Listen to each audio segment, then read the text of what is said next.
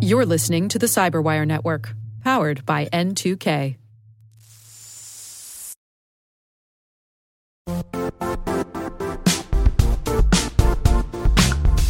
The IT world used to be simpler. You only had to secure and manage environments that you controlled. Then came new technologies and new ways to work. Now, employees, apps, and networks are everywhere.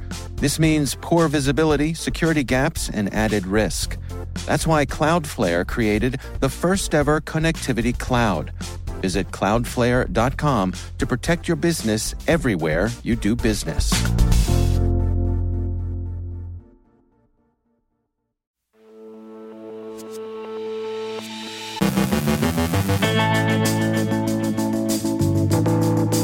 Taliban has effectively taken control of Afghanistan, and the fall of Kabul is likely to have a quick near term effect on all forms of security. The Indra Group's actions against Iranian interests suggest the potential of non state politically motivated actors. Crooks return almost all the money rifled from DeFi provider Poly Network. A new C2C service tells hoods if their altcoin is clean. Deep Blue Magic is a new strain of ransomware. Chris Novak from Verizon on advancing incident response. Rick Howard is taking on orchestration in this week's CSO Perspectives podcast.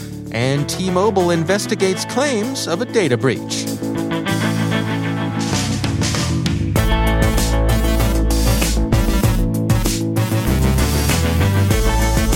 From the CyberWire studios at Data Tribe, I'm Dave Bittner with your CyberWire summary for Monday, August 16th, 2021.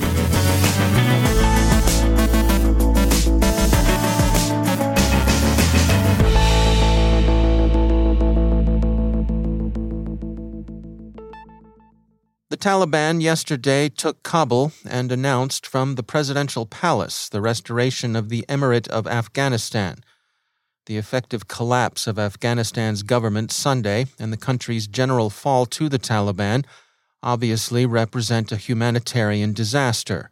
U.S. President Biden intends to address the fall of Kabul later this afternoon.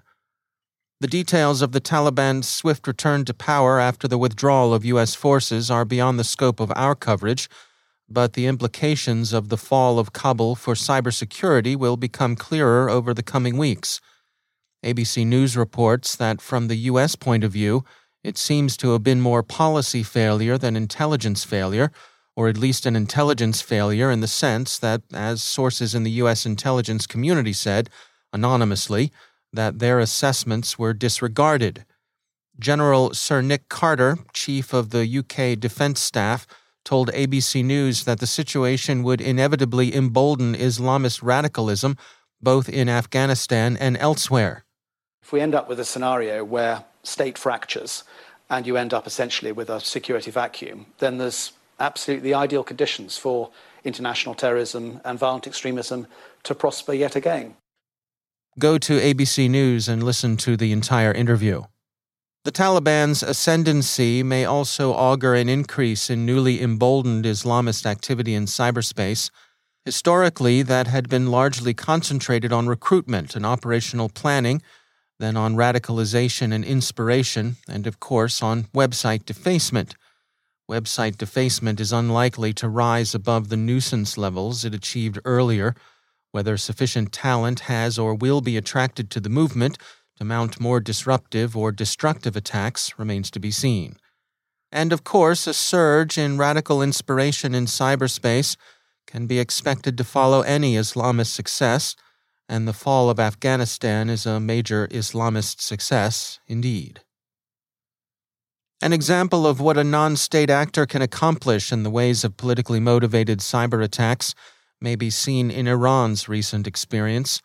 Security firm Checkpoint has more on the Indra Group, an Iranian opposition group it believes to have been responsible for recent cyber attacks affecting Iran's rail system.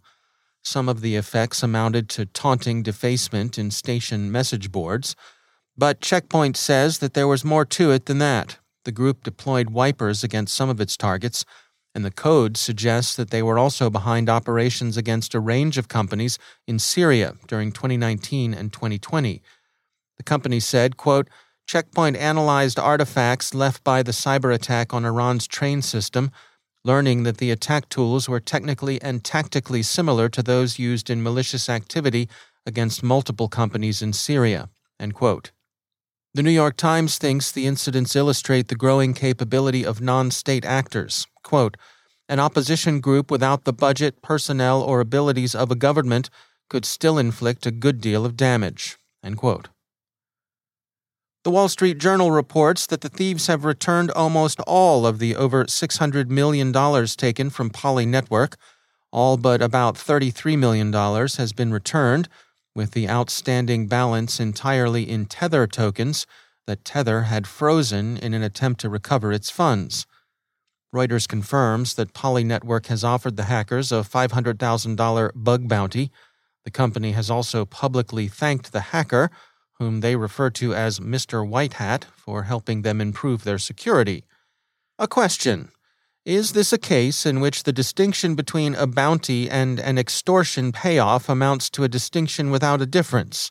It seems unlikely that a criminal would swap $600 million for 500,000, so the crooks may have felt the approach of the law and decided that discretion was the better part of valor.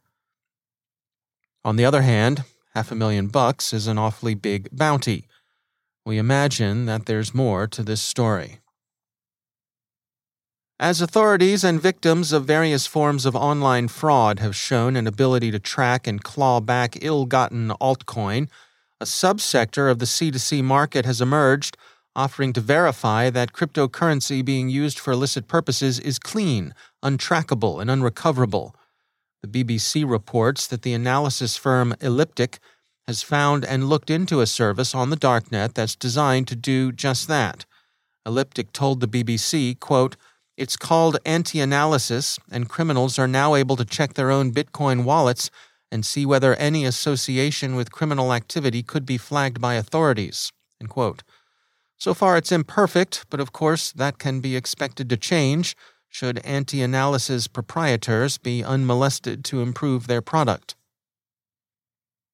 Heimdal, the security company named for the guardian of Asgard's Rainbow Bridge, late last week described a new strain of ransomware, Deep Blue Magic, that abuses a legitimate third party disk encryption tool by initiating but not finishing the encryption process. Deep Blue Magic disables security software before beginning encryption, subsequently deleting its own executables, rendering it resistant to forensic analysis. Heimdal says that it's found a way of restoring affected systems, but Deep Blue Magic will bear watching. Various ransomware gangs are actively exploiting the Print Nightmare Windows vulnerability, Cyberscoop reports. CrowdStrike last week reported that Magniber operators were using the vulnerability against targets in South Korea. A little later, Cisco Talos described how the Vice Society, a criminal group that made its creepy bones by hitting school districts and healthcare organizations, has also turned to Print Nightmare. This particular vulnerability has proven unusually difficult to fix. Microsoft, and we disclose that Microsoft is a sponsor of the Cyberwire, has both patched various aspects of the print spooler issue and recommended that users disable this particular service. And finally, T Mobile is investigating a criminal's claim to have breached a very large set of customer data, possibly 100 million fulls held by the mobile company, Reuters reports. As we speak today, that investigation remains in progress, and we'll have some updates and industry reactions in this afternoon's pro privacy briefing. One effect of the story, however, was already evident by late morning. Barron's reports that T Mobile stock was down by 3.5% in early trading.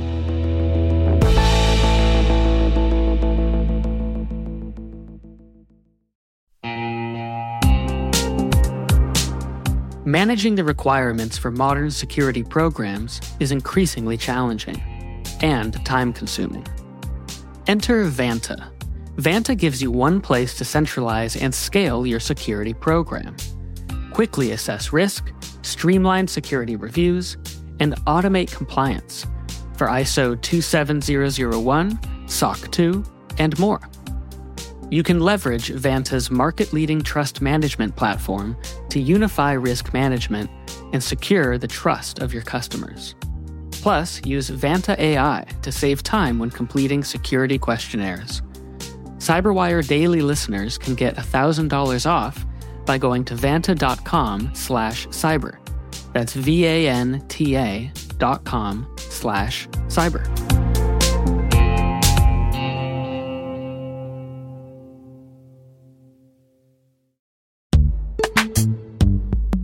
In the dynamic world of enterprise security, identity architects and IT leaders face a major challenge. Growth by repeated acquisitions multiplies the complexity of everything. Multiple IDPs, MFA providers, policy engines that all need to coexist. This can lead to fragmented user identities and policies that create security vulnerabilities and add access friction. Strata Identity solves this. Now you can decommission unneeded IDPs and consolidate the ones you'd like to keep without rewriting apps or disrupting users, engineers, and app owners. Plus, Strata's modular architecture makes it easy to integrate with any identity provider without manual maintenance and coding. Join the ranks of cybersecurity leaders using identity orchestration Visit strata.io slash cyberwire, share your top identity security priorities, and receive a pair of complimentary AirPods Pro. Offer valid for organizations with over 5,000 employees. Step into a new era of identity management at strata.io slash cyberwire.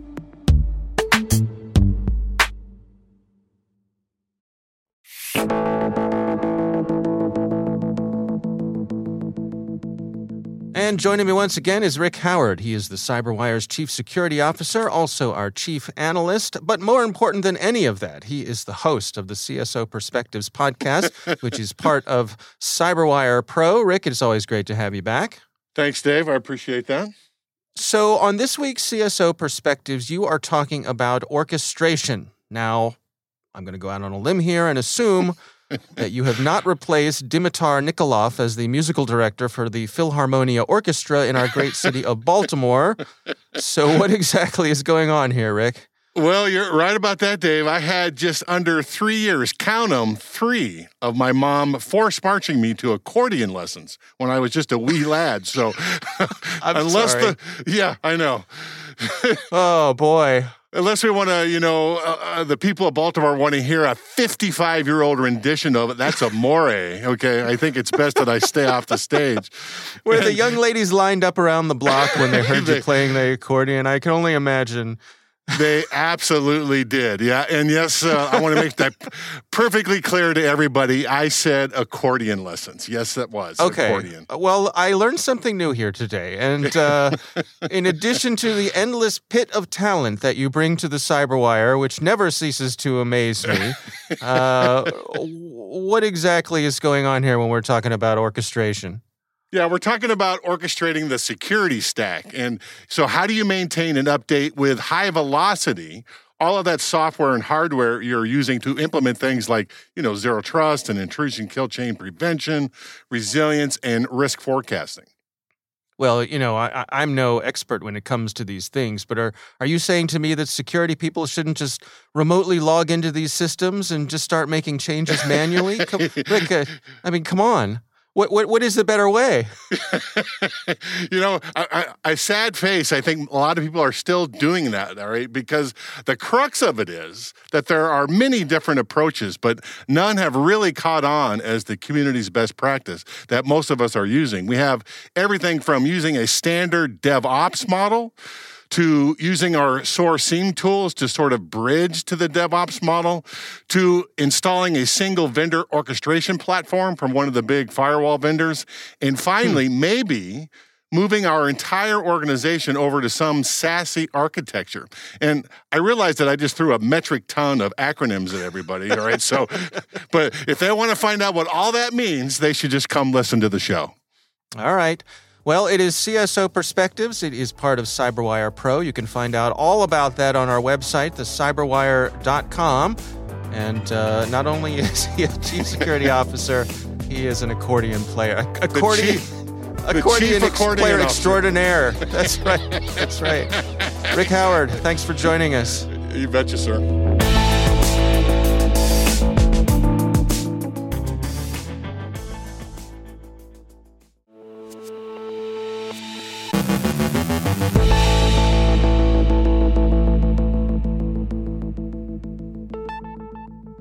And joining me once again is Chris Novak. He's the Global Director of Verizon's Threat Research Advisory Center. Chris, it's always great to have you back. Um, I wanted to touch today on incident response. I know you and your team have been focused on this lately. It's something where um, you're looking on uh, advancing your capabilities there. What can you share with us? Sure. Yeah, always great to be on the show, Dave. Thanks again. So yeah, we're we're always looking to try to figure out what it is that we can be doing to evolve our capabilities, evolve the kind of outcomes that we can bring to to clients when they're looking for help from an incident response perspective. And you know, when we look at things, you know, there's been the historical traditional way of doing things. You'd, you'd you'd go on site, you'd grab disk images. Heck, I remember back in the early days. I mean, these are real early, early days. I'm dating myself here, but um, we, we'd go on site with a you know a binder full of floppy disks to boot up a system, and then you'd have a, a hard drive you'd try to pull that data down on, and it would take seemingly weeks to to grab a forensic image. And obviously, things have right. evolved substantially since then. Things have gotten so much faster, um, but we're trying to obviously move away from that entire model altogether. Now, almost everything we do is um, able to be done remotely. We're able to extract a lot of triage data from systems without ever having to actually physically lay hands on them. But one of the things we're trying to extend beyond that is, you know, obviously everybody knows Verizon as a giant telco.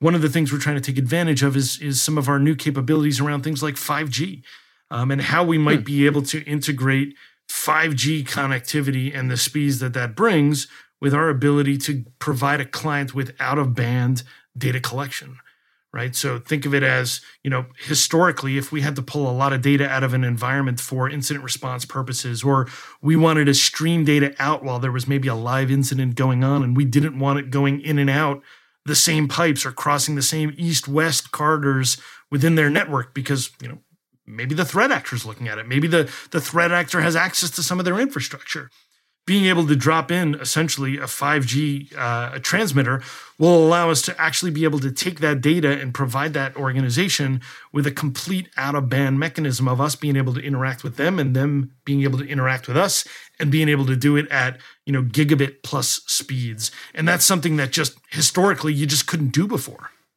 You know the shift we've seen i'd say the accelerated shift that we've seen to the cloud thanks to so many uh, organizations responding to covid does that make your life easier as well? As you say, you, you don't necessarily have to be on site. Yeah, it actually does. Um, so I, I, think that it makes our life easier in a couple of ways. One is, you know, lot, we're finding an increasing number of organizations have either already moved or in the process of moving to cloud and replicating data from their instance to ours for purposes of doing, you know, incident response or investigations.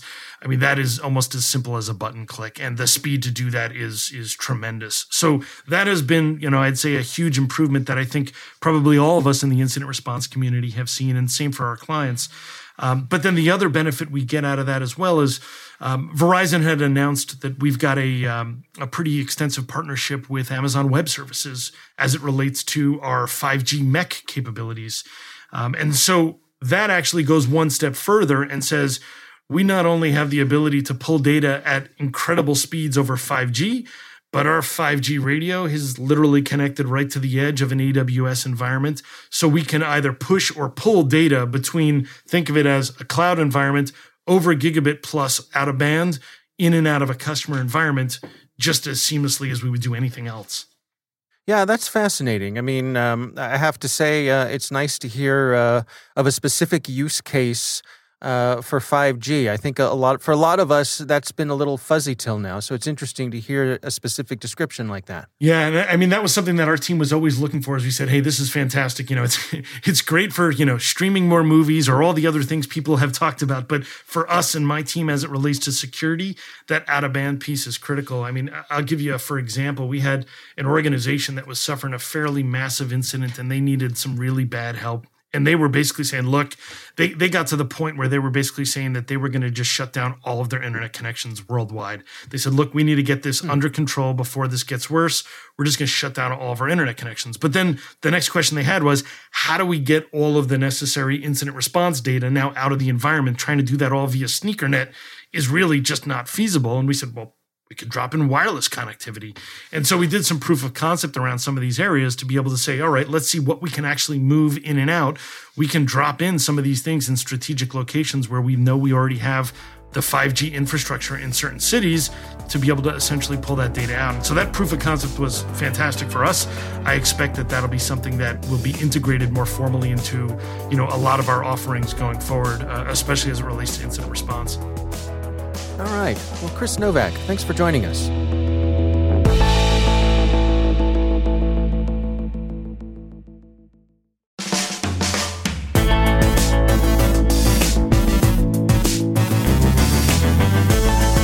And that's the Cyberwire.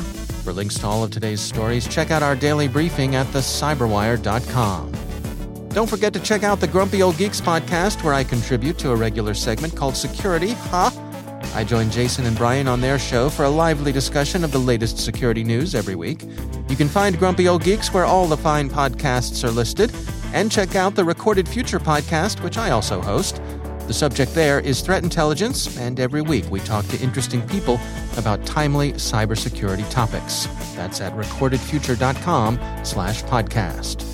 The Cyberwire podcast is proudly produced in Maryland out of the startup studios of Data Tribe, where they're co-building the next generation of cybersecurity teams and technologies. Our amazing Cyberwire team is Elliott Peltzman, Tre Hester, Puru Prakash, Justin Sabie, Tim Nodar, Joe Carrigan, Carole Theriault, Ben Yelin, Nick Veliky, Gina Johnson, Bennett Moe, Chris Russell, John Petrik, Jennifer Eiben, Rick Howard, Peter Kilpe, and I'm Dave Bittner. Thanks for listening. We'll see you back here tomorrow.